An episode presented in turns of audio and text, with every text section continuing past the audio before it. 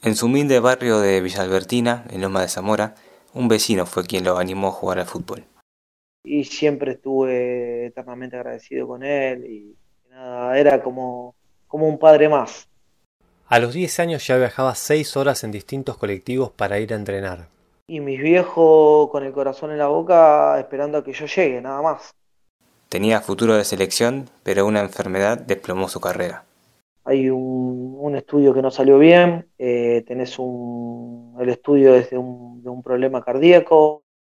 Soy Nicolás Franciuli y esto es Reflexión Final, un podcast para conocer a los protagonistas del fútbol. Soy Maximiliano Acosta y en este episodio recibimos a Marcelo Bravo. ¡Bravo con la bravo!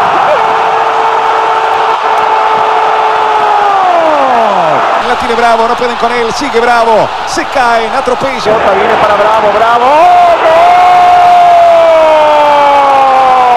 ¡Gol! La tiene Bravo, Bravo, el arco. Jugadón quiso Bravo. La tiene Bravo, le queda Rolando, está habilitado. Zurra mágica del pibe de Banfield, apareció en Santa Fe. Bravo, sigue Bravo. ¿Hasta dónde irá Bravo? Bravo, bravísimo. Bravo, gol.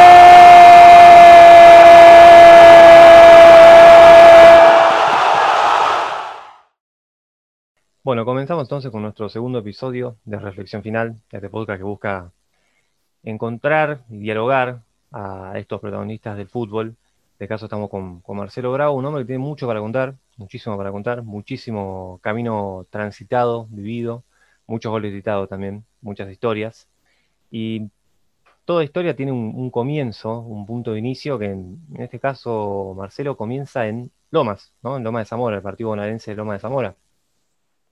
Sí, sí, sí. Eh, bueno, sí, mis comienzos fueron en, eh, hablando un poco de, fútbol, ¿no? De, lo que, de lo que fue el fútbol infantil. Sí, eh, bueno, yo nací en, bueno, en realidad nací en Capital, pero, pero viví toda mi vida en ah. Loma de Zamora. Ah, pero, pero sí, no, no, en realidad nací en Capital, pero pero viví desde muy de bebé en el Loma de Zamora. Y bueno, mis, primeros, comienzos de fútbol fueron también en, Loma de Zamora, así que... ¿El Loma de Zamora en Villa Albertina? ¿Es en Loma de Zamora? Sí, en ese barrio? sí, sí, en ese barrio, en el barrio de Villa Albertina tengo la casa de mis viejos donde yo me, donde me crié, donde viví hasta hace, bueno, hasta hace muy poquito estuve viviendo ahí. Eh, por otras situaciones, pero, pero bueno, yo tengo, igual estoy muy cerca, yo vivo en Banfield, eh, pero bueno, nada, es el, barrio donde, donde me crié y donde viví durante mucho tiempo. Muy, muy apegado a, los Andes el barrio, ¿no? Claro, sí, sí. Están, están las piletas, creo que por ahí en las Claro, sí, está, está el polideportivo de, los Andes y también ahí eh, están las piletas de Villa Albertina, sí, es verdad. ¿Y tus comienzos en sí con el fútbol, cómo, cómo fue? ¿Cómo, cómo, comenzaste a jugar al fútbol? ¿Cómo, cómo decidiste ¿no? agarrar la pelota? Y, bueno, después la vida te, encaminó, ¿no? Pero ¿cómo fue eso? ¿Jugabas con la gente del barrio, tus amigos? ¿Cómo, sí, había...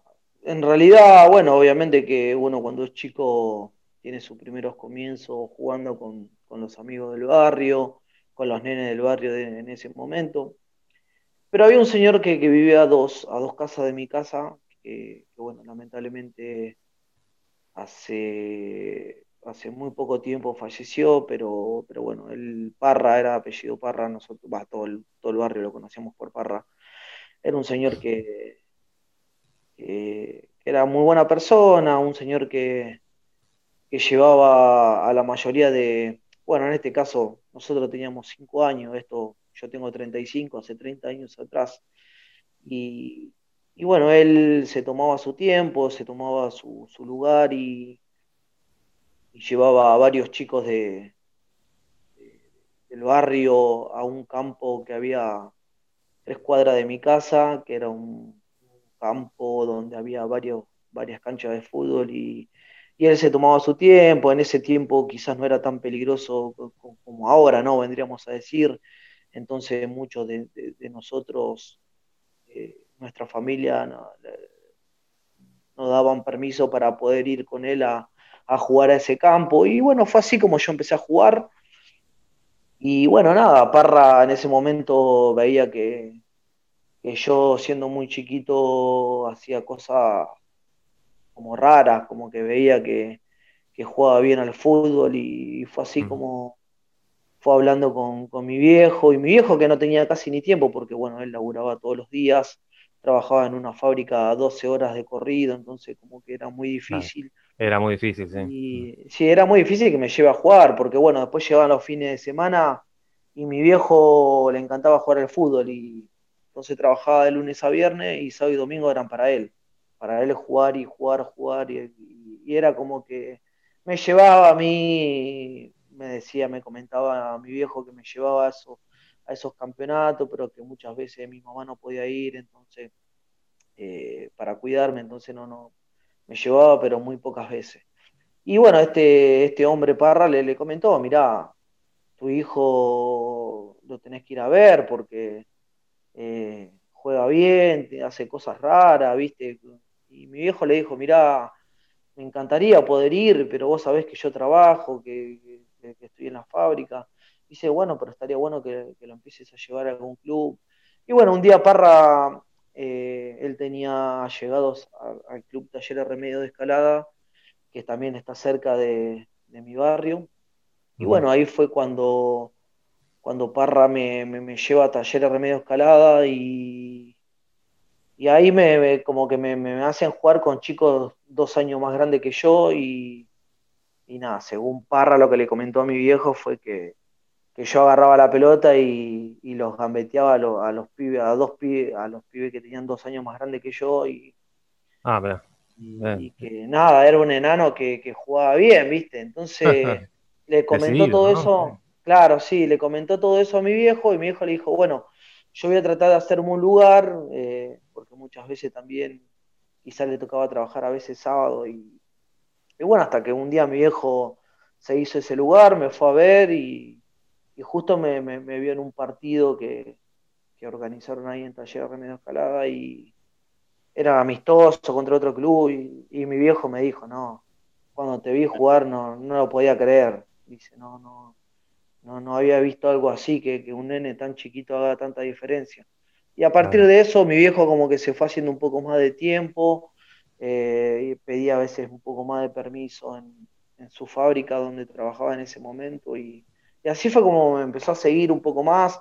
Después me llevó a un club de barrio que se llamaba Los Amigos y así fueron mis comienzos, hasta que, bueno, unos años más ya a los seis, casi siete años, empecé a jugar en el club que se llama Argentino de Lomas. Y ahí hice toda mi carrera futbolística hasta, hasta llegar a Vélez, ¿no? ahí en Argentino fue un partido que, contra la escuela de Vélez que, descubrieron. Eh, quería saber eso, cómo llegaste a Vélez y el sacrificio, ¿no? De, hacer el viaje todos los días, porque no es a la vuelta de la esquina, evidentemente, el club. Y, me imagino que habrá, habrá sido toda una decisión para la familia, para vos, el hecho de aceptar ir a Vélez, ¿no? Sí, no fue fácil, no fue fácil porque yo llego a Vélez porque yo jugando para Argentino de Lomas eh, hicimos un torneo, se organizó un torneo de verano y me tocó jugar contra Villa Elvira. Villa Elvira era un club del partido de Lanús y nosotros éramos eh, Argentino de Lomas y está dentro del partido de Lomas de Zamora. Pero como era un torneo de verano, se organizaron con varios clubes de varias zonas. Y bueno, en ese partido nada, fue un partido en el cual nosotros éramos la división más chiquitita de todas y, mi papá me dijo que, ese día, nada, ¿viste? yo agarraba la pelota, como que era bastante inteligente y, nada, los gambeteaba a los chicos como conos, me decía, como que los chicos, viste, en ese momento... Eh, viste, viste que los chicos cuando van a una escuelita o, arrancan en el fútbol infantil que, son muy chiquititos y, muchos por ahí son despistados o están mirando para lado, para Claro, corren todo atrás de la pelota. Bueno, mi papá me decía, no, vos agarrabas la pelota y lo gambeteabas como cono y entrabas al arco con la pelota y todo. Y así fue que hice 13 goles en ese partido. Eh, y bueno, en Villa, en, Villa Elvira jugaba Walter Alcaraz, que fue compañero mío en, en la primera de Vélez, pero él jugaba en dos divisiones más grandes. Entonces, ese día estaba el padre y Walter en ese momento ya estaba jugando en Vélez Y a mí con seis años fue cuando ese día yo los, bueno, se sorprendió por, por verme jugar el, el padre de Walter y habló con mi papá y le dijo, mira, yo tengo a mi hijo que juega en Vélez, ¿te gustaría llevarlo a tu hijo? Yo puedo hablar para, porque lo vi que hizo cosas distintas y qué sé yo. Entonces mi viejo le dijo, sí, mira, bueno, en ese momento, esto fue en el año 91, casi 92, porque yo estaba por cumplir siete años, y fue así como llegué a Vélez, ¿no? De la mano de, del padre de Walter, que fue el que habló y que le... Y bueno, llegué a Vélez, me hicieron una prueba y eh, después, bueno, al tiempo jugué un, un torneito que se hizo ahí en el, en el, club, en Vélez, junto a, creo que jugó Huracán y Racing también, era un triangular entre Vélez, Racing y, Huracán. Y, y, bueno, fue así como llegué a Vélez. Eh, y después, bueno, fue todo mi proceso durante mucho Eras tiempo. muy chico cuando te iniciaste ahí en Sí, sí, sí. sí era, era- más chico incluso cuando te iniciaste en el fútbol, ¿no? Pero en e- entre ese tiempo eh, que comenzaste con este señor Parra que decías, hasta que llegaste a Vélez, ¿cuánto tiempo pasó? ¿Un año, dos años? Claro, sí, sí, porque yo con Parra empecé ponerle entre los 4 y 5 años y, y yo llegué a Vélez casi con 7 años. Claro. Eh, no, e- era muy chico, era para, para dimensionar estabas en edad de preescolar, digamos, primer grado de escuela primaria. también, Tal o- cual, tal cual. Sí, No, sí, no sé era cómo es pero es polimodal. Era muy chico. Claro. Lo que sí, aclarar que en ese momento en Vélez también jugábamos baby fútbol. O sea, no era que ya empezamos en cancha de 11. Eh, en ese momento Ah, Vélez hacía pruebas, pero en baby fútbol también. Claro. Y yo te preguntaba también de- del viaje, ¿no? Porque eras chiquito, te tenían que llevar, me imagino, tu, tu papá. ¿Cómo- Sí, sí, al, al principio, sí, obviamente que con esa edad no, no podía viajar solo, entonces me llevaba mi viejo, los entrenamientos eran dos veces por semana y, y entrenábamos de 7 a 9 de, de- de la noche. Y, y sí, es verdad que, que al principio fue, fue durísimo porque nosotros con, yo vivía en Loma de Zamora y esto quedaba en Liniers y, y yo tenía que tomar, nosotros tomábamos casi cuatro colectivos con mi viejo para, para poder llegar y, no, la verdad que yo le voy a estar agradecido to- toda mi vida a mi viejo porque él, él era el que hacía el sacrificio, porque, bueno, yo también, pero eh, imagínate, él llegaba de, de- creo que se, entraba a la fábrica a las 6 de la mañana, trabajaba 12 horas de corridos, eh, a veces tenía que pedir permiso, llegaba 5 o 6 de la, 5 de la tarde a mi casa, era todas las corridas, llevarme a mí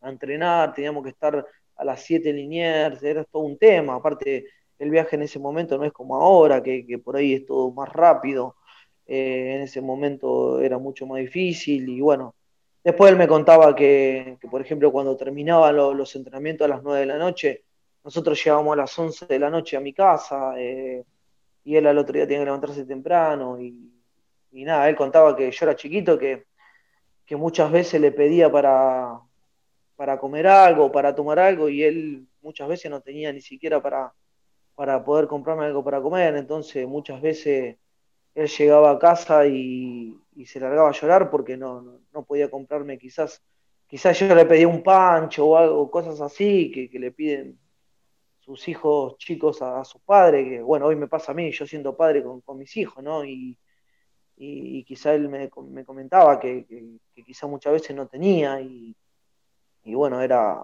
fue complicado, fue complicado al principio. Mm. Sí, sí, sí, me imagino. ¿Lo viste jugar a, a tu papá? Eh, ¿lo, viste, lo, lo, pudiste ver los fines de semana? Me decías que era en tiempo de recreación de él después de tanto trabajo. ¿Lo veías jugar? Sí, sí, sí, sí, lo vi jugar, lo vi jugar en, en lo que es ligas de, de, de fútbol para, para gente grande, vendríamos a decir, eh, torneos de barrio. Eh, sí, jugaba muy bien, jugaba muy bien, un jugador muy rápido. El, bueno, yo soy zurdo, pero mi viejo es derecho pero a lo que se vendría a decir hoy, jugaría como un extremo por derecha, jugaba por, por fuera, un jugador muy rápido, que entendía el fútbol. Eh, sí, no jugaba muy bien, mi viejo. Y en ese camino que, que fue sacrificado, en algún momento la posibilidad de, de, de el, camino de, de, dejar el sacrificio de que, que me decís que. Bancame un toque, te voy a pedir que que me repita la pregunta porque justo está pasando un vendedor por afuera y no, Escucha, no nada. ¿no? Eh, el, flete, el flete que ven, que recoge Bien de barrio. barrio. Bien de barrio, No, bien, no bien sé, de barrio. no- Sí, está pasando, no sé si el que vende huevo o algo de eso, ¿viste? Bancamos un Ah, toque. mira. Y eso son las cosas del Zoom, ¿viste? Lo que nos, lo que nos permite la pandemia en este, en este Sí. contexto tan particular que decíamos. Sí, está, creo que ya pasó la esquina, así que bueno, ahora sí. Ahora sí, repetime la pregunta y te voy a escuchar. Sí, y en, en algún momento de ese camino difícil que, que nos estás contando, eh, existió la posibilidad de, de abandonarlo, de, de decir, bueno, hasta acá llegamos, no podemos y, y dejar el fútbol. Sí, hubo un momento en el cual ya yo estando en el fútbol infantil en Vélez, ya en cancha de 11, eh, hasta los 10 años me, llevaba mi, mi vieja. Eh, después se empezó a complicar todo porque, bueno, mi- mis viejos tenían que laburar los dos porque, eh, bueno, yo en ese momento, yo con 10 años nació mi hermano, en ese momento mi hermano ya tenía 5 años y se empezó a complicar todo porque, bueno, mi mamá limpiaba casas, eh, mis viejos en ese momento ya no trabajaba en la fábrica, pero, pero empezó a trabajar particular, él empezó a trabajar como albañil en ese momento, eh, empezó como ayudante, después, bueno, ya se hizo maestro mayor de obra y empezó a tener mucho más trabajo y, se empezó a complicar, entonces mi, mi mamá no, no, no me podía llevar más.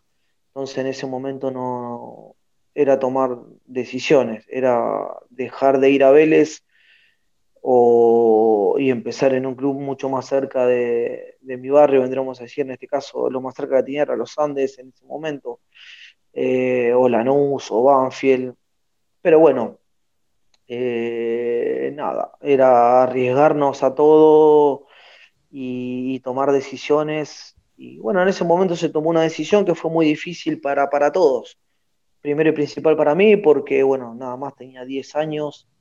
eh, y obviamente que para mis viejos eh, era muy difícil que, que su hijo pueda viajar solo. Entonces era arriesgarnos a todos. Eh, y bueno, se tomó esa, esa decisión. Yo dije, no, viajo solo, viajo solo. Eh, mis viejos no querían, no querían para nada, no, no, no, no tenían mucho miedo. Y yo le dije, no. Pero bueno, también desde muy chico fui, fui una persona, era un enano grande porque sabía lo que hacía, porque tenía mi mente puesta en, en Vélez y nada, imagínate, ya habían pasado casi cuatro años de, de estar en Vélez y dije, no, no, yo quiero seguir en Vélez, quiero seguir jugando ahí. Y nada, voy a empezar a viajar solo. Empecé a viajar solo a los 10 años y nada, fue, fue durísimo porque, bueno, nada, tenía que viajar solo, era muy difícil. Claro. Y, ¿Y, y tus viejos qué, qué te decían en ese, en ese sentido? ¿No? Porque, a ver, eh, no, mi no- viejo, me- no había imagínate, celular, no, no había celular, no había... a- años quizás- 90, cre- creciente inseguridad, de, bueno, de, de Tal de cual, tal cual. que comenzar a laburar, un contexto No, difícil. no, era, era viajar y, y mis viejos con el corazón en la boca esperando a que yo llegue, nada más. Era así, era así y, y bueno, nada, después cada, como que se pudieron organizar un poquito más, después volvimos, mi vieja me empezó a llevar o me acompañaba a algunos entrenamientos, otros no, o por ahí me llevaba, me dejaban a la puerta de Vélez y yo me volvía solo.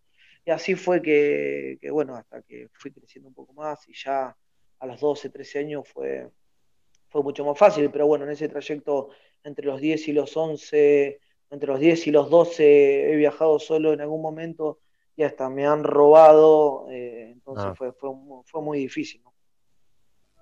Claro, claro. ¿Y y cómo, cómo hacías con, con la escuela? O sea, era, digo, de edad escolar, es ya eh, 14, 15 años eh, de, de- de la escuela secundaria.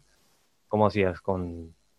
No, con- siempre, si- siempre cursé por, por la mañana, eh, entonces a la salida del colegio, como ya no tenía tiempo, yo salía 12, 12 y media del horario del cole y, y en ese horario ya a la puerta de, en la puerta del colegio, bueno, en la esquina del colegio paraba el colectivo y ese colectivo me llevaba hasta Puente La Noria, entonces como que ya se me hacía un poco más fácil en el sentido de que un solo colectivo me dejaba en Puente La Noria y de La Noria ya me tomaba otro colectivo que me dejaba en, en Liniers y de ahí, de acuerdo al horario que llegaba, era tomarme un colectivo más y llegar hasta las puertas del estadio de Vélez o, las camina, o caminaba a las cuadras, depende del horario, porque nosotros estábamos ya entrenando tipo 14, 30 horas y yo salía a 12.30, nada, tenía que almorzar arriba del colectivo,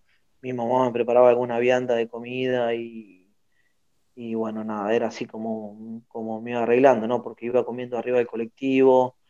Eh, esto fue todo un sacrificio durante muchos años. Me pasó también en el fútbol ya infantil y también en el fútbol juvenil, ¿no? Mm. Y, eh, tu, viejo que, nos contabas que trabajó de albañil, ¿En algún momento lo, tuviste que, ayudar? ¿Le hizo un hermano? Sí, sí, cuando en mi etapa ya casi como profesional, eh, no, ya en el fútbol juvenil tuve la suerte de, tener una ayuda económica de parte de mi representante en ese momento. Entonces, que para mí fue una ayuda importante porque yo tenía que gastar sobre todo en lo que era el viático, ¿no? que era, era más complicado. Vélez en ese momento ya en el fútbol juvenil me daba una mano desde lo económico, en, que era un viático, lo que yo gastaba por, por semana, Vélez me daba una mano, entonces con mi representante ya en ese momento era darme una mano también desde el viático a, a poder tener un par de botines, algo de ropa, porque bueno, eh, era, era muy complicado para mis viejos eh, comprarme las herramientas que yo necesitaba, que eran los botines, eh, alguna que otra zapatilla para correr, y bueno, ropa deportiva que era lo que usaba, era, era muy difícil. Entonces, sí, ya desde juveniles que tenía la ayuda de mi representante, y ya en el fútbol profesional también, a medida que, que fui, bueno, firmé mi, primer contrato, eh, igualmente no era, no era mucho lo quizá lo que ganaba, pero, pero era una ayuda para la familia también, ¿no? Claro, sí, significó un impulso también eso para eh, poder seguir adelante, ¿no? Sí, sí, porque fue un sacrificio enorme, fueron muchos años de, de, sacrificio, de, dejar muchas cosas de lado, de, de nada, mentalizarme a poder ser un jugador profesional. Era como te decía al principio, que desde chico fui muy, muy profesional, era muy, muy responsable. Y, nada, eh, cuando, cuando me tocó firmar mi primer contrato, eh, para mí fue muy importante, haber llegado a primera también. Y, y bueno, fue así como fui ayudando un poco a mi familia también. Y esto en el camino eh, más cercano a, debutar, cuando, este, cuando te llaman a, tu primera concentración, fue todo un símbolo, ¿no? Porque es cierto que llegaste tarde por, este tema de, la distancia y, los colectivos a la concentración. Sí, bueno, no, no, no. Sí, en realidad yo soy, como te dije, siempre fui una persona muy responsable. Eh, bueno, fíjate que nosotros organizamos para conectarnos 11 y media y yo 11 y 29 ya, ya me, conecté, ¿viste? Entonces como que no, no, no, soy desde ese, siempre fui desde muy chico muy responsable. Entonces, sí, en ese momento fue una, un error mío, porque bueno, en realidad Isquia en ese momento él ponía dos horarios de, en, el pizarrón que usaba para para los citados para la concentración. Y bueno, yo de, tanta alegría que tenía, eh, vi dos horarios, tenía que ver un horario que era el que salía la combi desde Liniers y otro horario era que los jugadores iban directamente para, la Villa Olímpica, que era la concentración, y yo nada, en vez de ver el horario de la combi, vi el horario de la Villa Olímpica, entonces cuando llegué a Liniers, eh, la combi ya se había ido, entonces nada Eh, fue un error mío que, que, bueno, después cuando llegué tarde, en realidad había llegado temprano a Liniers pensando de que...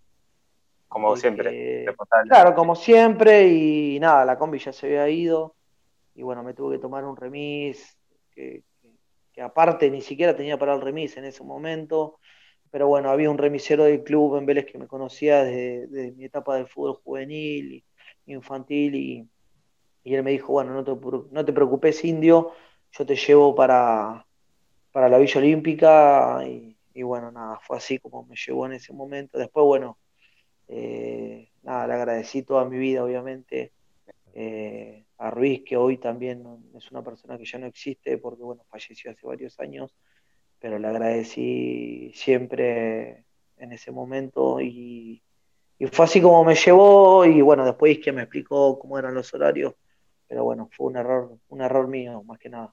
Primera práctica, primera, primera práctica y, y- Primera concentración y llegué tarde, primera imagínate. claro. Eh, claro. Tarde, pero en vehículo privado. ¿eh? No, No, lo peor, sí, sí, no, aparte lo peor es que llego a la entrada de la Villa Olímpica y, y estaba bajando de, de las escaleras, bajaba el Rolly Zárate, ¿viste? Y, Ah, y me mira y yo entrando con el bolso y me dice, ah, bueno, me dice, primera concentración y ya llegás tarde. Y atrás de él venía Isquia, imagínate. Me No. quería morir, me quería morir. ¿Qué Eh, dijiste? decí ¿Cómo que de- no, no, decí que llegué dentro de todo para la cena, ¿viste? Entonces Ajá. cuando baja Isquia, y claro, ella sabía que, que yo estaba llegando tarde porque no me no, no- viajé en la combi, ¿viste? Entonces cuando llego ahí, me dice, Marcelo, ¿qué pasó? Le digo, no, Carlos, le digo, yo llegué pensando de que, que la combi salía en este horario, le digo, y me- y me dice, no, vení conmigo, me dice. Entonces me llevó hasta el, hasta el pizarrón y, y me explicó, me dice, no, lo que pasa es que vos viste el horario de, de, llegada, pero a la Villa Olímpica. Y, digo, sí, bueno, no, lo que pasa es que, nada, le digo, yo en primer lugar, digo, estaba, estaba como emocionado, le digo, vi ese horario y nada, no, no, no leí bien, le pido disculpas, me dice, no, cae tranquilo, y bueno, me explicaron cómo eran los horarios, y me dijo, anda a fijarte en qué habitación estás, deja tu bolso y, y, y bajá que ya estamos por cenar. Y, y bueno, nada, fue así como, como fue mi primera concentración. Y de, de esa Llegaste emoción para, que para la hora de la cena. Llegaste para la hora, para la hora del, del almuerzo. Y era 21 horas, era, Ah, el- era la cena. Imagínate que yo, Claro. la combi salía a 20 horas y yo había, había llegado, eh, sí, había llegado, sí, creo que llegué media, pensando que siete y media, siete y media se iba la combi, algo así, yo había llegado, la cuestión es que llegué justo para la cena. Ruiz me dejó 20, 40, ponele 20, 45. Y llegué nada, justo para la cena. Así que me salvé. Pero habla mucho de la, emoción que tuviste, que, que nos está diciendo cuando te enteraste que estabas concentrado. ¿Cómo fue eso en tu casa cuando llegaste? Le contaste a tu viejo que, que ibas a, a estar concentrado para la primera. Imagínate que no, yo en ese momento ni siquiera tenía celular. Eh, no, no, no, no, no. Quería llegar lo más rápido posible a mi casa.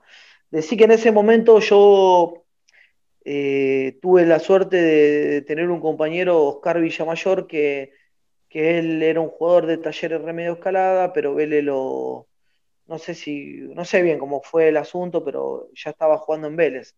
Y él tenía, tenía auto, entonces él vivía en Fiorito.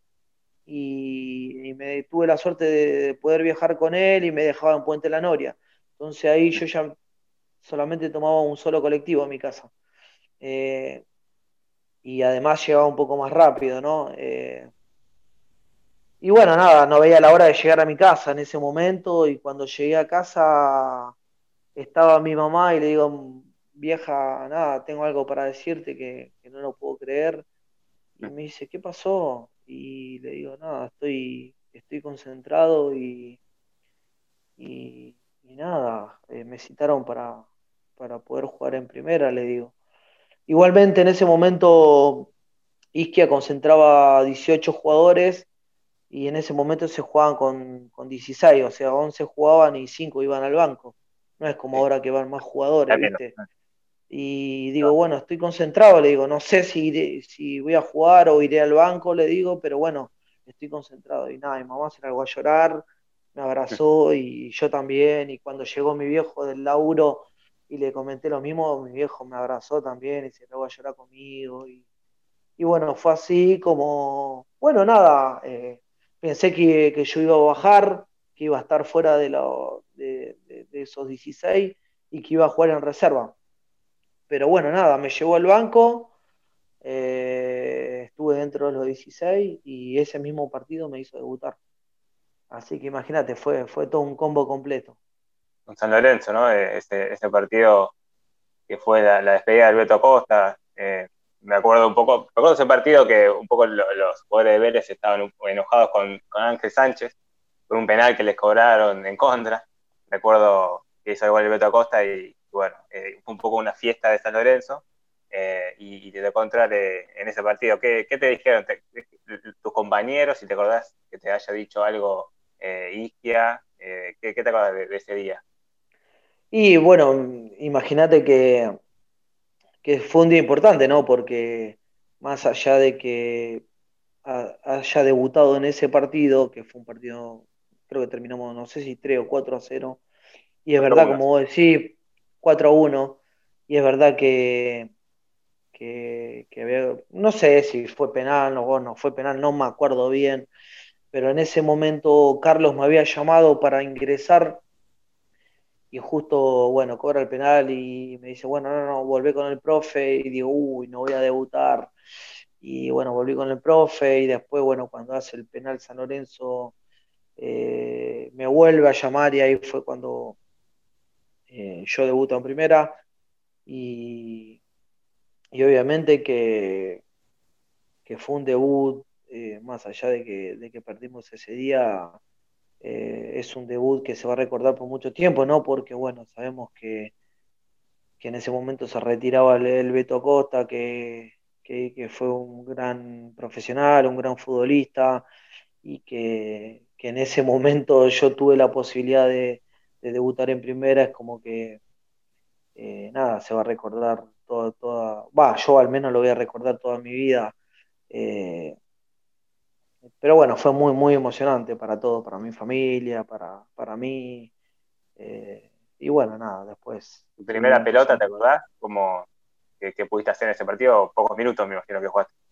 Jugué 15 minutos y sí, toqué pocas pelotas, pero imagínate, era un partido que ya estaba estaba terminado y pero bueno, nada, yo estaba muy, muy emocionado, muy contento de, de, haber debutado en primera y sí, toqué cuatro o cinco pelotas, pero, pero nada, fue, fue más que nada el debut, ¿no? Claro. Ah, eh, nombraste también al inicio a eh, este tal Parra que te ayudó mucho en tus comienzos.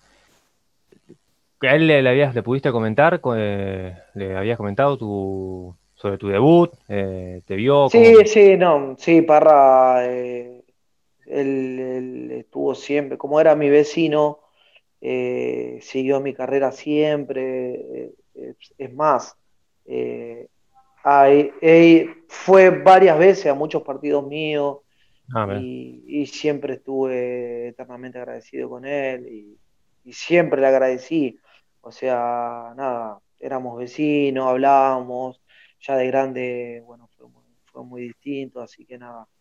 Eh, es más, cuando, cuando él estaba mal o sucedía algo, yo, porque bueno, este último tiempo él la, él la pasó muy mal eh, y, y, he estado ahí, o sea, siempre hubo una relación, ¿no? Más que nada, era como, como un padre más.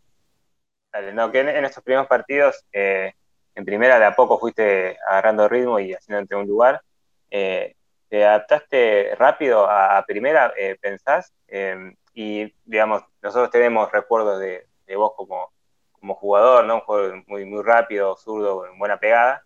Eh, pero para el que no te vio jugar, eh, ¿qué, ¿qué, clase de jugador eras? ¿Cómo te caracterizabas? Sí, la verdad que al principio, bueno, yo debuto en diciembre del año 2003, imagínate que que era la anteúltima fecha. La última fecha nosotros jugamos contra, creo que Rosario Central, que yo concentré, fui al banco de vuelta, pero no me tocó ingresar. Eh, entonces ya terminó el torneo ahí, en, esa etapa. Yo comienzo el año 2004 haciendo la pretemporada, con, obviamente con el plantel de primera. Eh, no me toca jugar al principio, después empiezo a jugar, eh, empiezo a jugar más, partidos y, jugué muchísimo durante el año 2004. Terminé jugando titular en ese año. Me costó muchísimo al principio, pero después me fui adaptando bastante bien y terminé jugando a un gran nivel en el año 2004. Eh, sí, era un jugador que por ahí para el que no me vio jugar era un volante carrilero zurdo, en ese momento era, corría muchísimo, de, un gran sacrificio, tenía, tenía buen pie, tenía buena pegada, eh, tenía habilidad, era muy rápido. Eh, la verdad que era un jugador, si te tengo que decir, hoy en día era bastante completo no sé si era distinto en ese momento, eh, pero bueno, nada, eh, he estado a un nivel muy grande, después bueno, me tocó salir campeón en el año 2005, jugando a un gran nivel, eh, tuve la posibilidad de poder irme a Europa, de, poder jugar selección argentina, no pude debutar en la selección mayor, pero bueno, ya yendo un poquito más a, lo que me sucedió más adelante, pero, pero bueno, era un jugador que, que tenía buenas condiciones, según lo que me decían los demás, ¿no? Sí, y tuviste muchas oportunidades también en ese tiempo. Recién nombrabas, eh, estuviste en la selección argentina, estuviste al lado de, grandes jugadores, bueno, ni más ni menos compartiste cancha con Messi, con Lionel Messi. Sí, sí, eh, he, tenido la suerte de poder estar en, en, la selección argentina desde las juveniles, porque bueno, ya con, 14 años, con edad de, novena, octava división, me han convocado a, las selecciones juveniles y, he tenido la suerte de, estar varios años en, las selecciones juveniles. Eh, después, bueno, ya más adelante, siendo un poco más grande y ya con edad de profesional, con, 18, con 19 años, me, me convocaron para, para poder jugar el Sudamericano Sub-20 y ahí fue, fue donde jugué ese sudamericano con grandes jugadores y como vos dijiste, ¿no? Con, con el mejor jugador del mundo que, en ese momento era, era un enano más.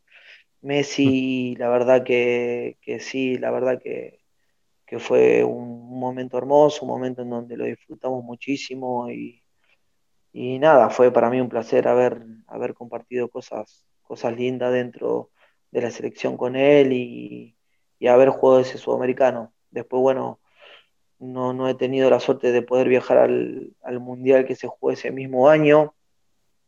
Eh, yo quedé afuera de, la lista, pero, pero bueno, nada, en ese momento yo estaba peleando el torneo con Vélez también y, y nada, en teoría quedé afuera de la lista por un problema entre los, los presidentes en ese momento, que, que el presidente nuestro era era Raúl Gámez y el presidente de la AFA era Grondona, entonces como que había un, un cortecircuito ahí entre los dos y, y nada, era Grondona, Bravo viaja al Mundial y Gámez no, Bravo se queda con Vélez a, terminar de jugar el torneo porque quedaban, creo que el Mundial se jugaba en julio, creo, o junio, o algo así, y nosotros eh, faltaban cuatro fechas para que termine el torneo, Vélez venía puntero y, y bueno, era Russo que, también quería que me quede a jugar en esas cuatro fechas,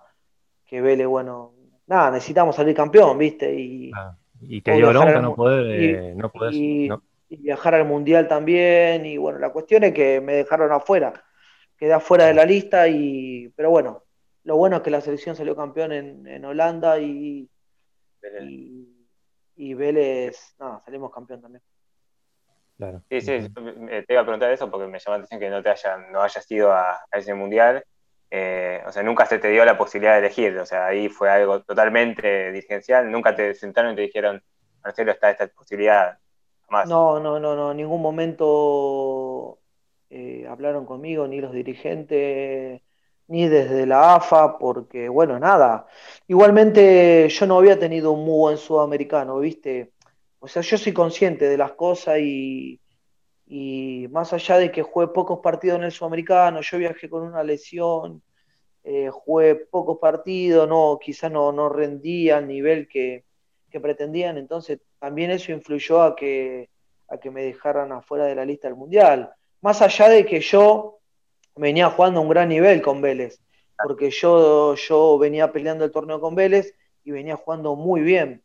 Entonces, yo creo que, el técnico de la, de la, selección me quería dentro de la lista. Pero bueno, como hubo un corte circuito entre los... Bueno, nada, ustedes saben muy bien que entre Gámez y Grondona no había muy buena relación.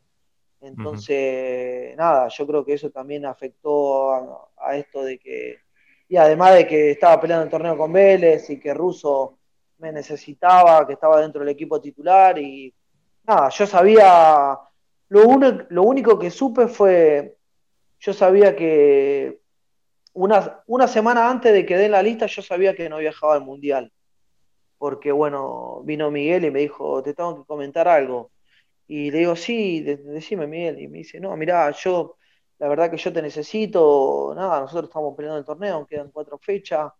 Eh, nada, eh, sos una, pieza fundamental dentro del equipo y, nada, yo sé que, está el Mundial, que a una semana de dar la lista, pero bueno, nada, yo te quería decir que, que no vas a ir al Mundial. Y yo le dije, bueno, está bien, no hay problema, Miguel, yo me quedo, me quedo porque, bueno, Vélez ese club de, toda mi vida, obviamente que quiero viajar al Mundial. Eh, y tenía una ilusión de poder ir, le digo, pero, pero también entiendo de que quedan cuatro o cinco fechas importantes y, no hay problema, ya está. Fue, fue una decisión y, me la banqué, me la banqué y me quedé y bueno, gracias a Dios pudimos ser campeones, ¿no? Claro, sí, sí. Y la selección igual siempre estuvo, estuvo cerca tuyo, ¿no? Fuiste sparring, llegaste a ser sparring de la selección de Bielsa. Sí, sí, estuve durante el proceso de previo al, Mundial de Corea-Japón, fue el 2002. 2002, sí. Claro. Bueno, esa preparación, eh, yo estuve trabajando durante toda esa preparación de Marcelo, yo la trabajé como sparring. O sea, yo ya estaba 2002, yo debuto en el año 2003 en primera, pero ya estaba entrenando con primera, entonces eh, en ese año, o sea, alternaba, iba a entrenar con primera, jugaba algún partido en reserva eh, en el año 2002, pero toda esa preparación para el Mundial, sí, yo trabajé con, Marcelo. ¿Y cómo fue compartir con esos, esas figuras? No, Fue, hermoso, fue hermoso porque... tan, tan ah, fácil como...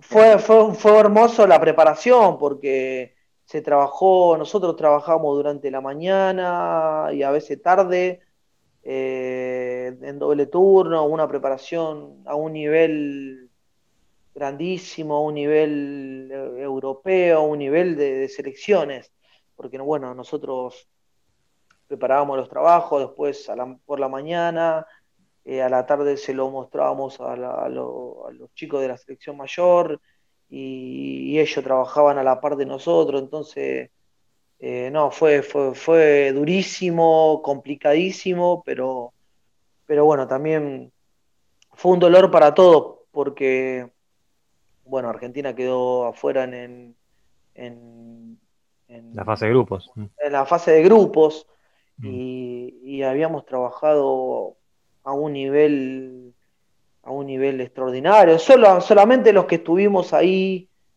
eh, sabemos de, que, de, lo que se hizo, del trabajo espectacular que hizo Marcelo y, haber quedado afuera en fase de grupo fue, un, fue durísimo para todos. ¿Y la forma de, trabajar de Marcelo Bielsa te, llamó la atención? Bueno, al menos como... Sí, sí, sí.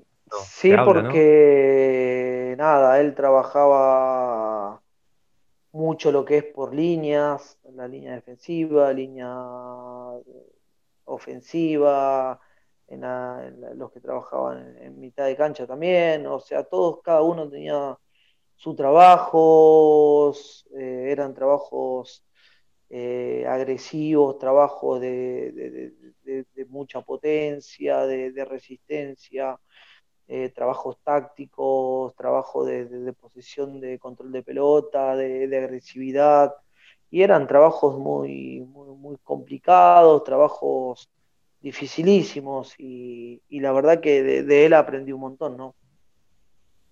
Y, esa, esa selección que de afuera se veía muy unida, un grupo muy fuerte, que por eso fue tan también tan dolorosa la eliminación. Eh, ¿Qué te de, esos jugadores, de, ese plantel de, la selección? Eh, ¿cómo, los veías? Y... No, no, eran extraordinarios, eran extraordinarios porque uno recién estaba comenzando lo que era el fútbol profesional y, ver a, esos jugadores que ya en ese momento, bueno, la mayoría juegan en Europa, ¿no? Eh, pero tenías a Alquili González, a Batistuta, tenías a, muchos, muchos jugadores que, bueno, Ayala, vos decías, ¿no? Increíble, increíble porque veías, uno se daba cuenta en, los pases, en la recepción, en, los centros, en la agresividad, decías, no, increíble, increíble poder trabajar con, con esa clase de jugadores en las definiciones, en todo, ¿no? La verdad que era, era algo extraordinario. Eh, y de ellos hemos aprendido un montón. Eh, pero bueno, nada, por eso fue muy doloroso haber quedado eh, tanto, imagínate para ellos haber quedado fuera en fase de grupo, para Marcelo mismo, y para nosotros que hemos trabajado y sabíamos todo, todo el esfuerzo que se hizo dentro de, de esa preparación. Y bueno, yo no me tocó ir al, Mundial como sparring, porque bueno, en ese momento yo estaba trabajando con, Vélez y, Vélez no me dejó viajar al, Mundial como sparring, pero estuve en toda esa preparación. Eh, nada, fue, fue muy doloroso. Marcelo tenía un fantasma que lo seguía todo el tiempo. Nunca lo había visto hasta 2005, cuando jugó su último partido de fútbol. Le diagnosticaron una enfermedad del corazón. Era vivir o morir.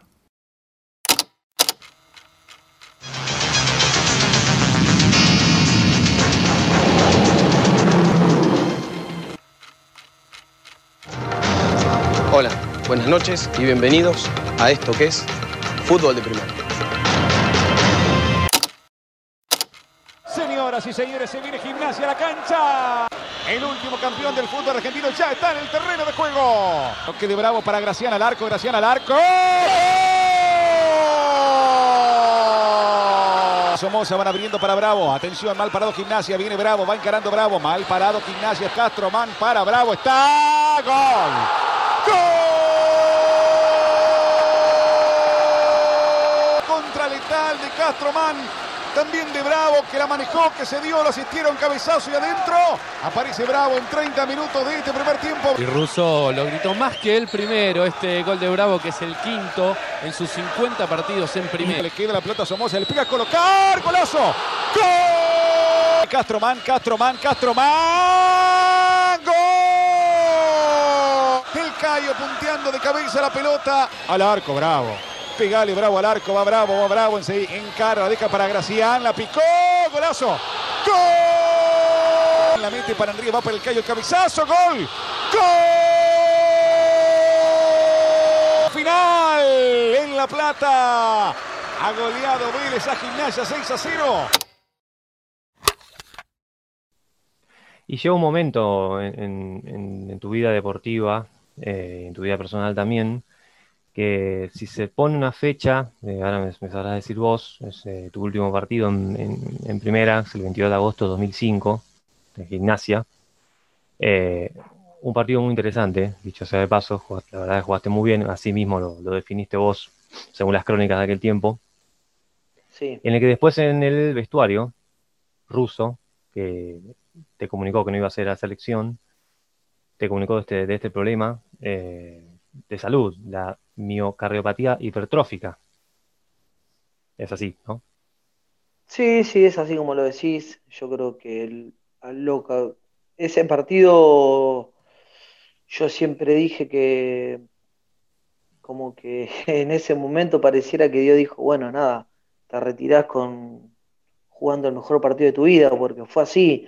Yo he tenido muchos partidos muy, pero muy buenos en el clausura 2005, cuando nosotros salimos campeones. Pero bueno, en la apertura ya era, era otro Marcelo Bravo, porque eh, yo me empecé a soltar muchísimo más, ya estaba con una confianza, con una confianza terrible, ya conocía al técnico, entonces como que era todo más fácil para mí. Yo me había afianzado mucho a lo que era la primera división y, yo comienzo jugando la apertura a un gran nivel, a un gran nivel. Salgo campeón ya a un gran nivel, pero, pero empecé a jugar el, otro torneo distendido, un jugador que ya sabía lo que hacía, eh, ya comenzaba a, hacer, a participar mucho más de lo que eran las pelotas detenidas. Eh, bueno, ya lo había hecho en el clausura 2005, entonces, eh, nada, jugué ese, partido a un gran nivel, jugué el mejor partido para mí mío en primera división y, y bueno, nada, fue así como terminé el partido, nada, yo tuvimos descanso, esto fue un sábado, el domingo tuvimos descanso y el lunes me presento a entrenar normalmente como lo hacía siempre, contento, feliz porque había tenido un, buen partido el fin de semana. Y bueno, fue ahí cuando Miguel se acerca y me comunica de que necesitaba hablar conmigo, me lleva al vestuario del cuerpo técnico y bueno, había una junta con, los médicos, dirigentes y todo el cuerpo técnico y me dice, mira Marcelo, hay un, un estudio que no salió bien, por precaución te vamos a parar, eh, tenés un, el estudio desde un, de un problema cardíaco y nosotros te queremos cuidar, por el momento vas a dejar de, de, entrenar y te vas, a, te vas a hacer un chequeo, te vas a hacer estudio y a partir de eso después vemos cómo, cómo seguimos. Imagínate para mí, un baldazo de agua fría, no, no, no entendía nada, digo, no puede ser que, que esté pasando esto y y bueno, fue así como me pararon esa semana, eh, me hice un chequeo, después me pararon dos semanas, después fueron tres, cuatro meses, y así hasta que todo se iba, se iba encaminando a que tenía un problema cardíaco y fue así como me lo detectaron, ¿no? Y durante el tiempo que vos jugaste, ¿sentiste algo físicamente? Porque la verdad que estábamos, estábamos leyendo con Nico, eh, bueno, recuerda la, eh, Sociedad Argentina de, Cardiología, una de las consecuencias de, esta, de este problema en el corazón es que impide que este músculo bombee sangre, ¿no? Eh, y todo lo que eso implica para un deportista de alto nivel como vos, por ejemplo. Eh, ¿Sentías algo físicamente cuando jugabas, cuando eras más chico, cuando, bueno, cuando tuviste sparring de Bielsa, cuando jugaste con Messi? ¿sentías algo en, en, el cuerpo al menos? No, no, nunca, nunca tuve ningún síntoma de nada. O sea, eh, siempre estuve bien, no estuve ni siquiera, quizás algún que otro partido me, me, ha faltado un poco de oxígeno o de ahogarme, pero una cuestión normal de, de lo que es el ser un jugador de alto rendimiento, un jugador profesional. Quizás algún que otro partido me, me ahogué, me, me, faltaba el aire, pero por cuestión de que encima jugaba en una posición donde corría muchísimo pero nunca he tenido ningún tipo de síntoma, ni, dolor de pecho. Bueno, en, el último tiempo nunca me ahogué, nunca me, ha faltado oxígeno, ¿no? siempre estuve bien. Eh, y eso es lo peor por ahí de, todo esto que me sucedió, porque quizás si yo he tenido un dolor de pecho o me faltaba oxígeno, si me ahogaba más seguido, y quizás nunca tuve ningún síntoma, ¿no? Y, y eso por ahí es un poco más doloroso de, después de todo lo que me sucedió. Pero sí es verdad lo que, lo que preguntas vos y, la realidad es esa, que nunca tuve ningún síntoma. Claro, y de esos exámenes que, a los que te sometieron en, Vélez, eh, ¿por, qué te sometieron a un examen? O sea, por eh, ¿esto es, de rutina? O sea, ¿pasa así en, los clubes? ¿Es eh, de rutina? Sí, toman los sí, nosotros, sí, sí, nosotros cuando realizamos la, pretemporada, siempre tenemos, tenemos un chequeo de, de, rutina, un chequeo que, bueno, nada, eh, tanto el cuerpo médico como, como en este caso la AFA lo, pide para, para la tranquilidad de todos, ¿no? Eh, y bueno, nos hacemos un chequeo general donde, bueno, te, hacen distintos tipos de análisis de sangre, de orina, eh, estudios cardiológicos, bueno, todo lo que se necesita para, para poder realizar un, el alto rendimiento. Y bueno, fue así como en un, en un electrocardiograma vieron de que, de que no había algo que no estaba, que no, que no salía como tenía que salir. Eh, entonces eso llevó a hacerme eh, un ecodoppler, hacerme una resonancia, hacerme una ergometría y me fueron siguiendo ya con estudios más complejos y, bueno, nada, ahí vieron que, había algo que, no estaba bien mm. eh, y bueno, fue así como, como se llegó en aquel momento a tomar la decisión de que de que nada, que tenía un problema cardiológico, que tenía una afección cardíaca y que no, que no, me permitía realizar el alto rendimiento, ¿no? Y, fue así como que eh, me dijeron y me comentaron en ese momento de que, de que lamentablemente tenía que dejar eh, el alto rendimiento, que, que por el momento no podía jugar profesionalmente que más adelante me tenían que hacer más chequeos generales para ver cómo continúa todo, pero que todo se encaminaba a que yo tenía una miocardiopatía hipertrófica y que, lamentablemente no, podía jugar más al fútbol. Me imagino lo, difícil de, entenderlo en ese momento. Y, también no sé si con el tiempo preguntaste si en los exámenes que te habrán hecho muchísimos en, la selección o, en Vélez en esos años, ¿por qué no saltó antes esto? ¿Esto te lo explicaron los médicos?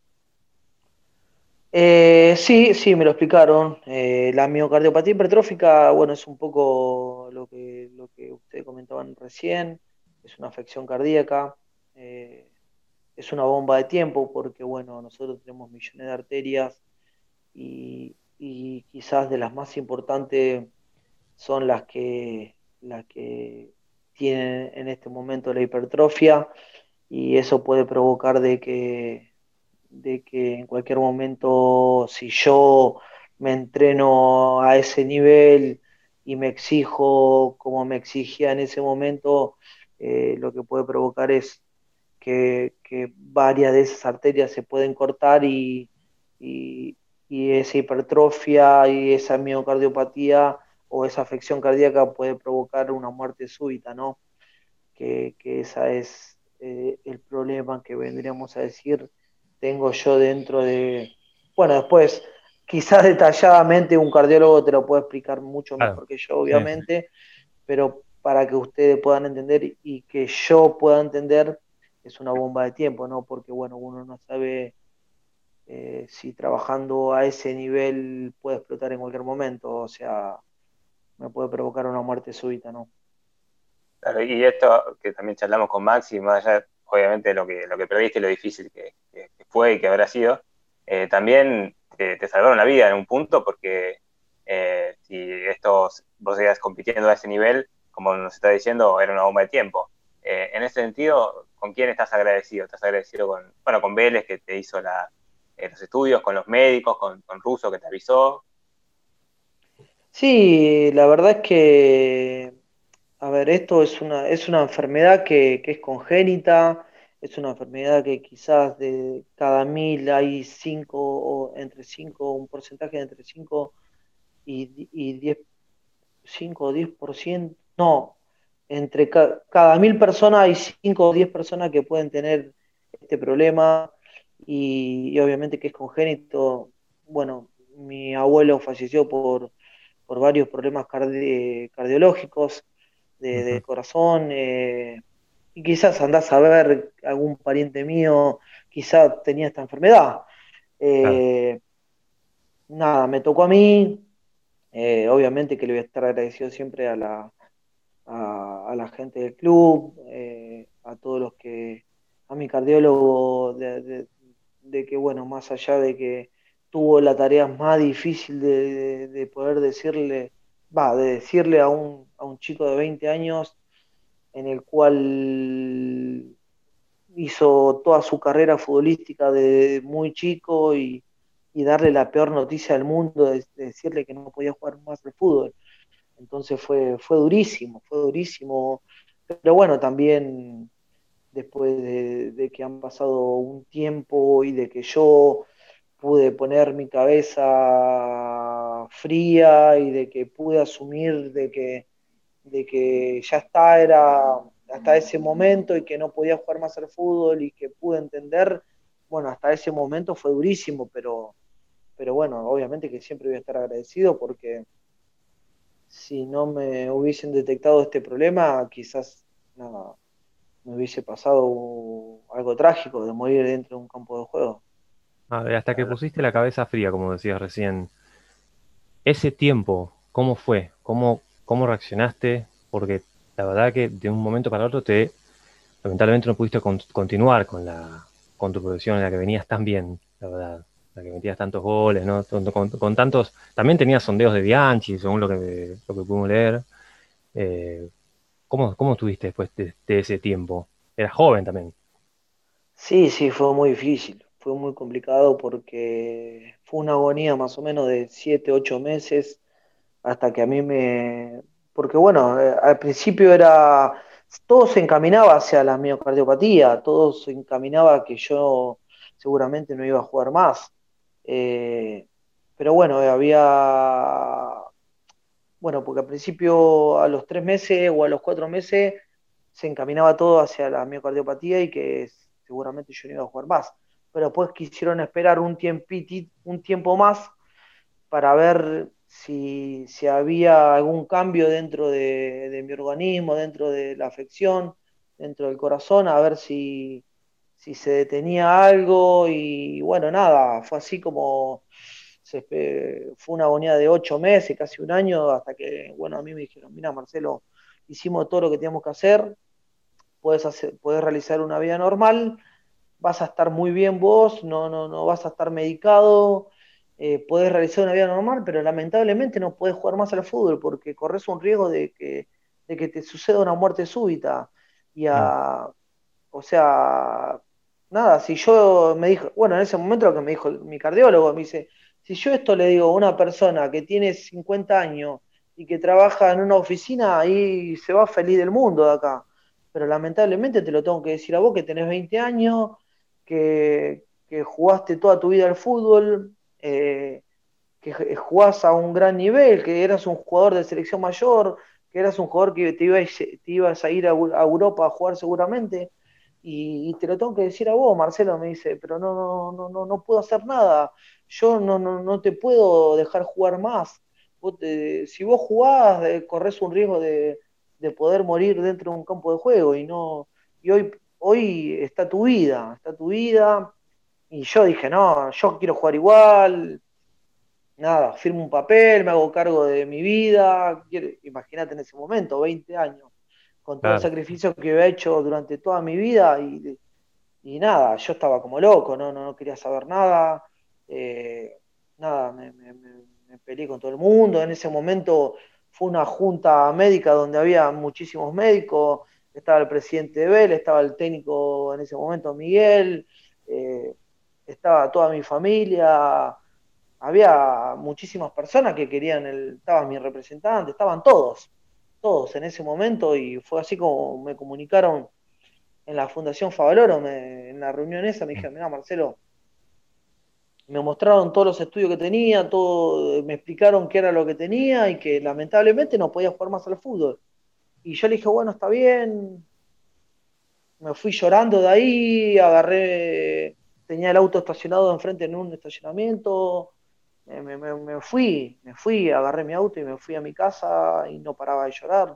Y no entendía nada y digo, no puede ser que me esté sucediendo esto a mí y así, eh, bueno, hasta que pasó el año, un año más o menos, de, bueno, meses, ¿no? Porque a los meses fui saliendo un poco, eh, nada, mis amigos me ayudaron, mi, familia, y bueno, Miguel también, que venía a comer a mi casa, me decía, bueno, Marcelo, ya está, vamos, vamos a elegir otro camino, me dio una, mano Miguel, una mano Vélez, y así fue como, como fui saliendo hasta que, como asumirlo, decir, bueno, nada, hasta acá llegué, bueno, ya está, me toca otra cosa ahora.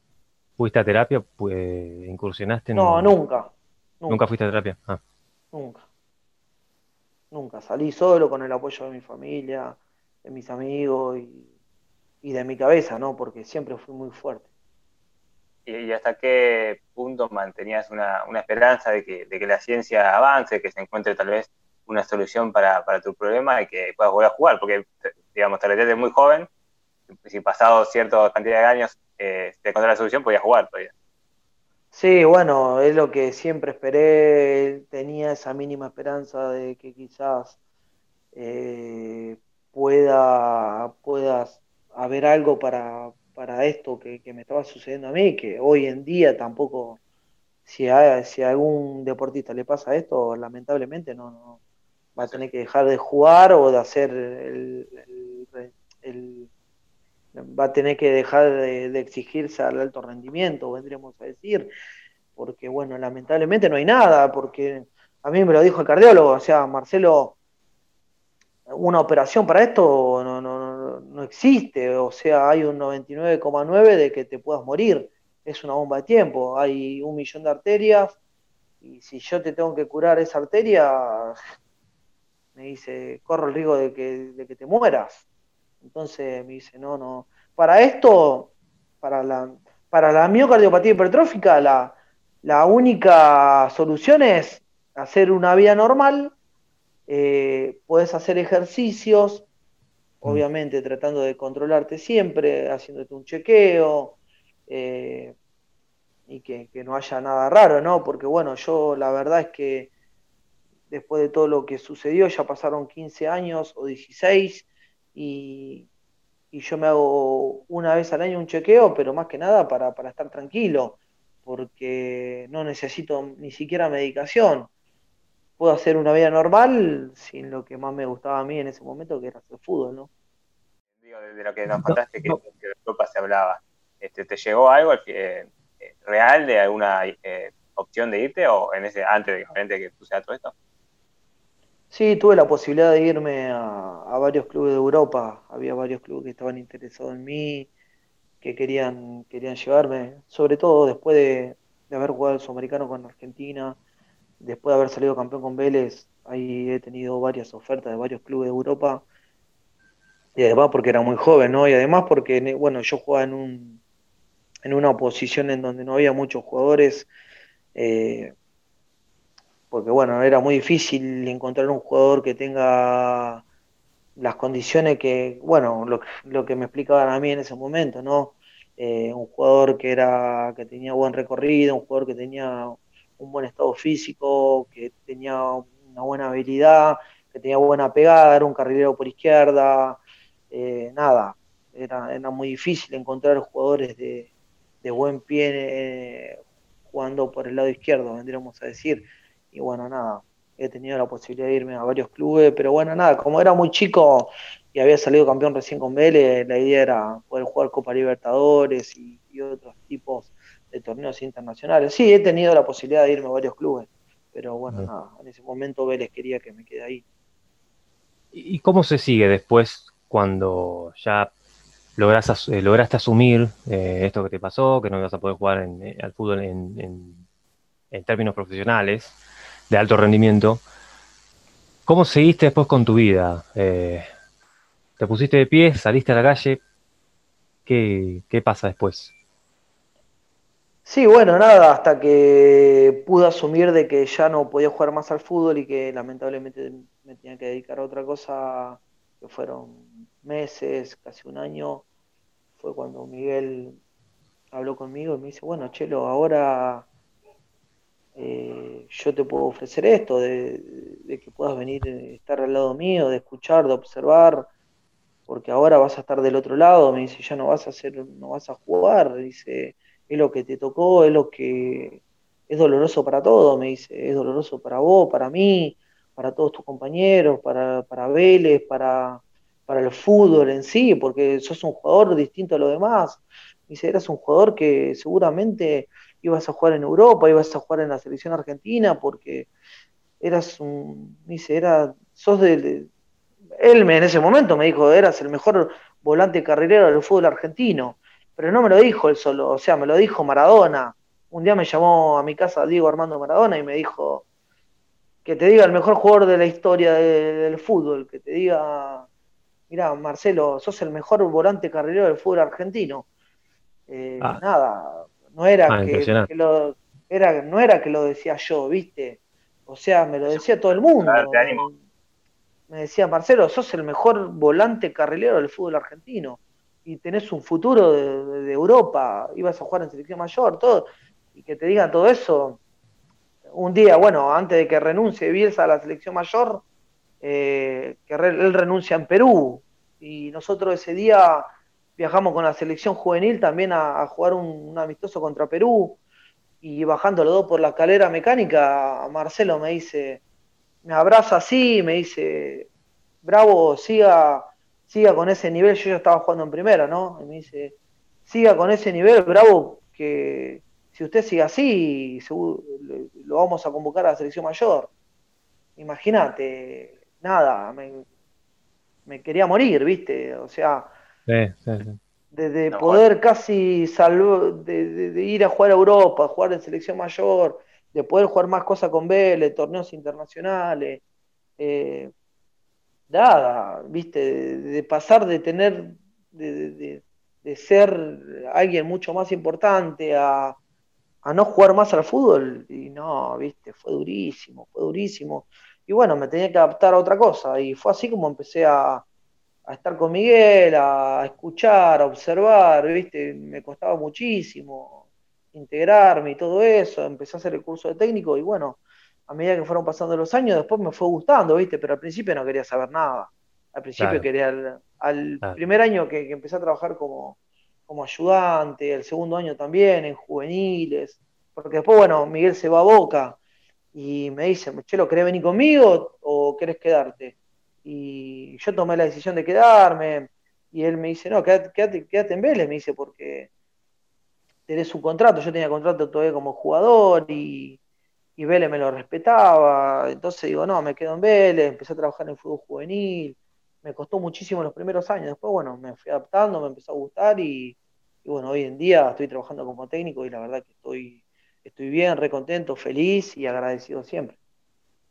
Y el, llamado de, Maradona fue para, darte ánimo después de, lo que te, pasó. Eh, me imagino la, emoción mezclada con un poco ¿no? de la alegría que te llame Maradona, pero la situación, ¿no? Sí, fueron sentimientos lindos y a la vez agrios porque yo no podía jugar más al fútbol, ¿viste? Pero que el, que el mejor jugador de toda la historia del, deporte, en este caso del fútbol, y que te diga el mejor del mundo, de la historia del fútbol, que te diga, mirá, Marcelo, dale para adelante, seguí para adelante, eh, seguramente van a venir cosas lindas para vos, que, te dé palabra de, aliento, de, que yo pueda seguir adelante, y que te diga que, eras el, mejor jugador volante carrilero del fútbol argentino, el mejor del mundo, nada. Eso me, ah. fortaleció un montón y, me ayudó muchísimo para, poder seguir adelante, ¿no?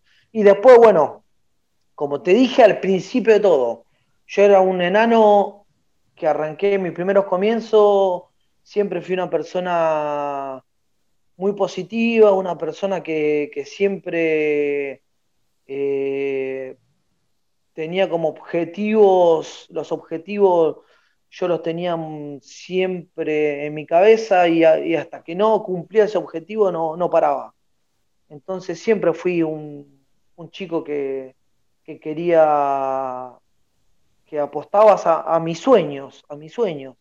Entonces, nada, siempre fui muy positivo y dije, bueno, nada, hasta que lo asumí, dije, bueno, hasta acá llegué, listo, no puedo jugar más al fútbol, bueno, tengo que empezar otra cosa, que es ser un técnico, bueno, lo, lo, desarrollaré, me fijaré a ver cómo es, y si puedo seguiré, yo si no, bueno, no sé, en ese momento, con 20 años, no sabía qué hacer digo, bueno, apuesto a esto y bueno, fue así como pasaron los años y, me encantó, me gustó y, bueno, hoy estoy trabajando como técnico, ¿no?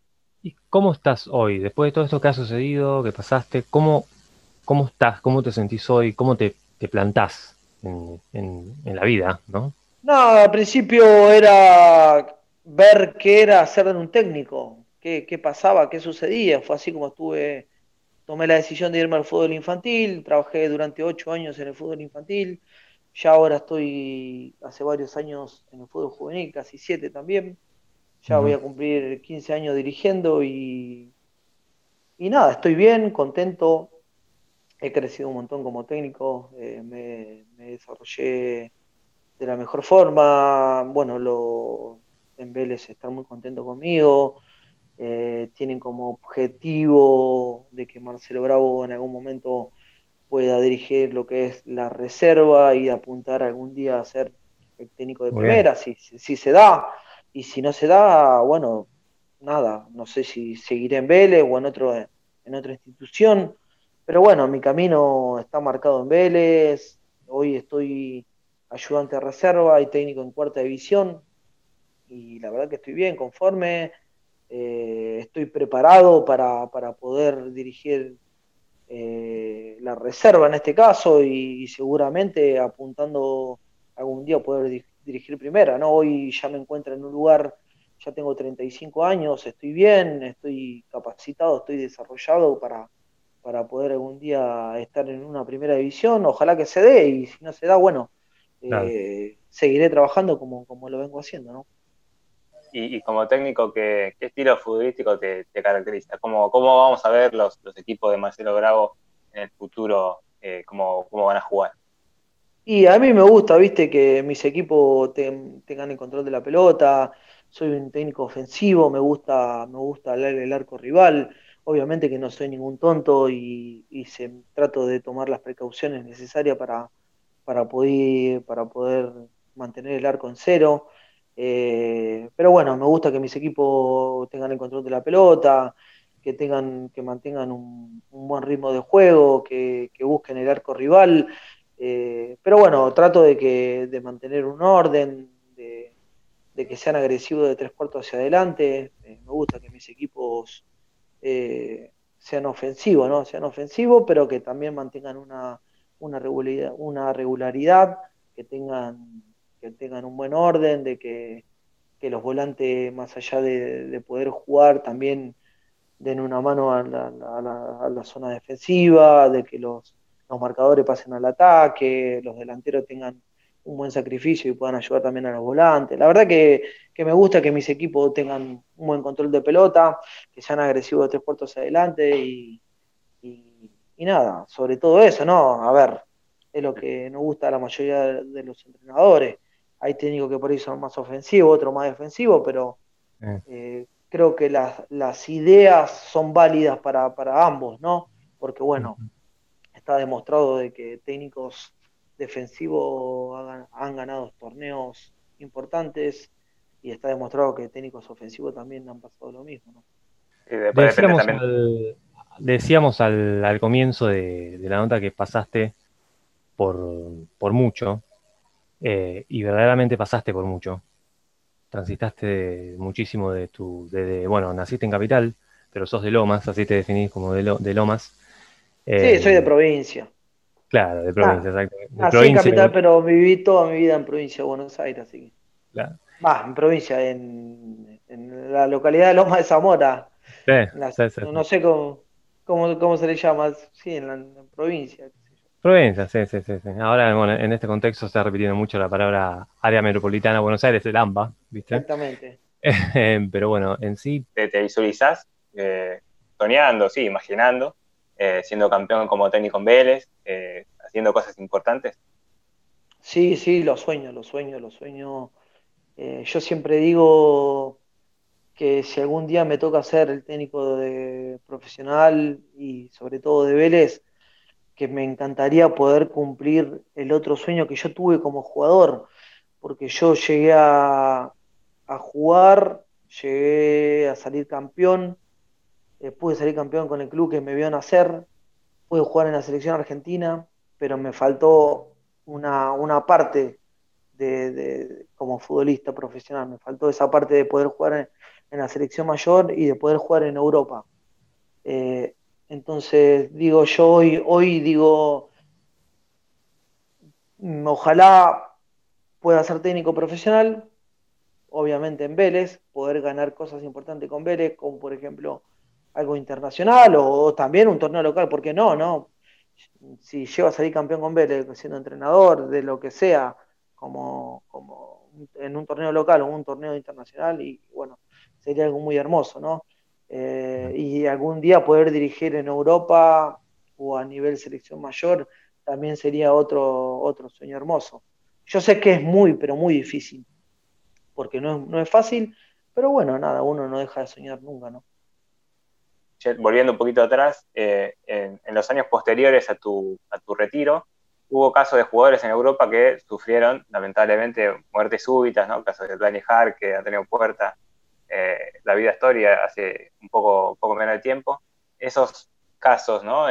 Como fueron tragedias, ¿no? Pero reforzar un poco tu, decisión, como, decir, bueno, yo podría haber estado ahí y, hoy en día tengo vida, que es lo más importante. Sí, sí, uno, bueno, eh, yo me, quizás cuando me pasó todo esto, fui como, inter, eh, bueno, hoy con, con, el internet, con todas estas cosas que hay, como que uno fue leyendo un poco, eh, nada, fui, fui leyendo sobre la enfermedad, sobre distintos deportistas que que han tenido problemas sobre esto y, después de todo lo que sucedió con, esos jugadores que, vos nombraste, que quizás ya lo vi más, eh, más en la actualidad, vendríamos a decir, eh, sí, obviamente que uno, uno hace la reflexión sobre eso y, agradece de, todo lo que sucedió en mi etapa y, nada, que, que bueno, ellos me han salvado la vida por un lado, por otro lado también fue durísimo, pero, pero agradezco, agradezco de que no me hayan dejado jugar más. Eh, y obviamente de que le agradezco a la vida también porque me podría haber pasado a mí algo, algo trágico dentro de un campo de juego. Eh, pero bueno, nada, tuve la suerte de que me lo hayan detectado y y de poder estar bien hoy, ¿no?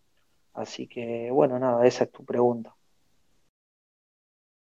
Decíamos al, comienzo de, la nota que pasaste por, mucho, eh, y verdaderamente pasaste por mucho. Transitaste muchísimo de tu, de, bueno, naciste en Capital, pero sos de Lomas, así te definís como de, de Lomas. sí, soy de eh, provincia. Claro, de provincia, ah, exacto. nací en Capital, pero viví toda mi vida en provincia de Buenos Aires, así que. Claro. Va, en provincia, en, la localidad de Loma de Zamora. no sé cómo, cómo, se le llama, sí, en la provincia. Provincia, sí, sí, sí, Ahora, bueno, en este contexto se está repitiendo mucho la palabra área metropolitana Buenos Aires, el AMBA, ¿viste? Exactamente. Pero bueno, en sí, eh, decíamos que transitaste mucho y verdaderamente sí, transitaste, pasaste por mucho. ¿Qué reflexión haces después de todo esto que, que viviste de, del fútbol, de esta resurrección, ahora como técnico en Vélez. ¿Cuál es tu reflexión, Marcelo, de todo esto? No, que no, no me arrepiento de nada de todo lo que hice. Eh, yo soy una persona recontra positiva, soy una persona que, siempre busco nuevos sueños y, y, nada, digo, ya está, llegué hasta ese momento, bueno, soy, soy cristiano, eh, y digo, bueno, Dios quiso que, llegue hasta ese momento. Eh, tengo que encontrar una nueva carrera, nuevos sueños. En, un en el año 2007, creo, o 2008, me ha tocado hacer una entrevista para un diario importante deportivo con, junto a Luis, Luis Ubeldía, el técnico de Lanús. Y me acuerdo que en esa nota, el, yo todo vestido. No, no, no. No estábamos vestidos, ni él de la ni yo de Vélez. Estábamos vestidos normalmente, de civiles los dos. Pero hicimos la nota en el estadio de Lanús. Y, y en esa nota, Luis dijo una. Dijo algo, algo que es importantísimo, que a mí me quedó muy grabado, ¿no? en, en la nota de, porque bueno, él también se retira muy prematuro, muy chico, con un problema eh, de lesión en su rodilla. Eh, creo que también él deja el fútbol a los 21, 21 22 años, que dijo, hasta acá llegué, mi rodilla no da para más. no me acuerdo si fue osteocondritis, la lesión de él o algo así. Fue un problema de óseo, creo, un problema óseo. Entonces, él, él dijo en esa nota, yo era, bueno, él eh, no sé cuántos años me lleva a mí. Creo que Luis, no sé si tiene tres años más que yo o algo así. Pero él dijo algo que, es muy cierto. Él dijo que nos retiramos los dos muy, muy prematuros, muy jóvenes, pero que la idea es ir por nuevos sueños. Y yo me quedó grabado eso, me quedó grabado y dije, es verdad. La, nosotros nos retiramos muy prematuros, nos retiramos muy jóvenes, pero bueno, también somos muy jóvenes y, quizás los dos arrancamos las mismas carreras de, ser técnicos y, la idea es ir por nuevos sueños y el nuevo sueño es llegar a lo más alto posible. Él, bueno, ya tuvo la suerte de, poder debutar como entrenador muy joven y yo estoy en eso, estoy en ese camino, estoy muy cerca. Eh, estoy encaminado a poder ser un técnico profesional, estoy preparado y bueno, nada, esa es la idea, poder llegar algún día a ser técnico de la primera de Vélez o de otro club, pero estoy encaminado a eso. Perfecto. y no, pará, porque me fui creo que por las nubes, me fui, pero sí, la reflexión de todo esto es que que no se termina todo dentro de un campo de, fútbol como, como, futbolista. O sea, yo busqué dentro del fútbol poder adaptarme a nuevos sueños y hoy soy entrenador. Y que no bajé nunca los brazos y que siempre fui muy fuerte de cabeza y que, no todo se termina en, dentro de un campo de fútbol o en un deporte, sino que también la vida tiene cosas importantes, porque bueno, yo me aferré a mi familia, tuve la suerte de poder tener hijos, hoy tengo dos nenes eh, una nena y un nene muy hermosos, tengo una, vida hermosa, con una familia que, que, siempre me apoyó y siempre estuvieron al lado mío y hoy me siguen apoyando como entrenador y, siempre están y, nada, era, lindo que te deja todo esto. Marcelo, muchas gracias por, por tu tiempo, por, por dejarnos conocer una parte de tu vida y, y, bueno, de esta manera también conocer tu, reflexión sobre todo lo que te ha pasado y, bueno, más que nada también recorrer, ¿no? De tus inicios hasta, hasta hoy que tenés 35 eh, años. Así que la verdad, te agradecemos tu participación en este podcast. Bueno, eh, también agradecerle a los dos por, la nota, la verdad que eh, nada, me sentí cómodo, bien, tranquilo. Bueno, me gusta hablar, me gusta hablar sobre sobre mi historia de vida. Siempre digo, ¿no? Que, quizás si encuentre, si encuentro un editor o alguien que, porque más allá de que, de que fue muy, muy corta mi carrera futbolística, fue, una, fue, fue algo lindo, ¿no? Lindo y a la vez trágico y a la vez tiene muchas cosas.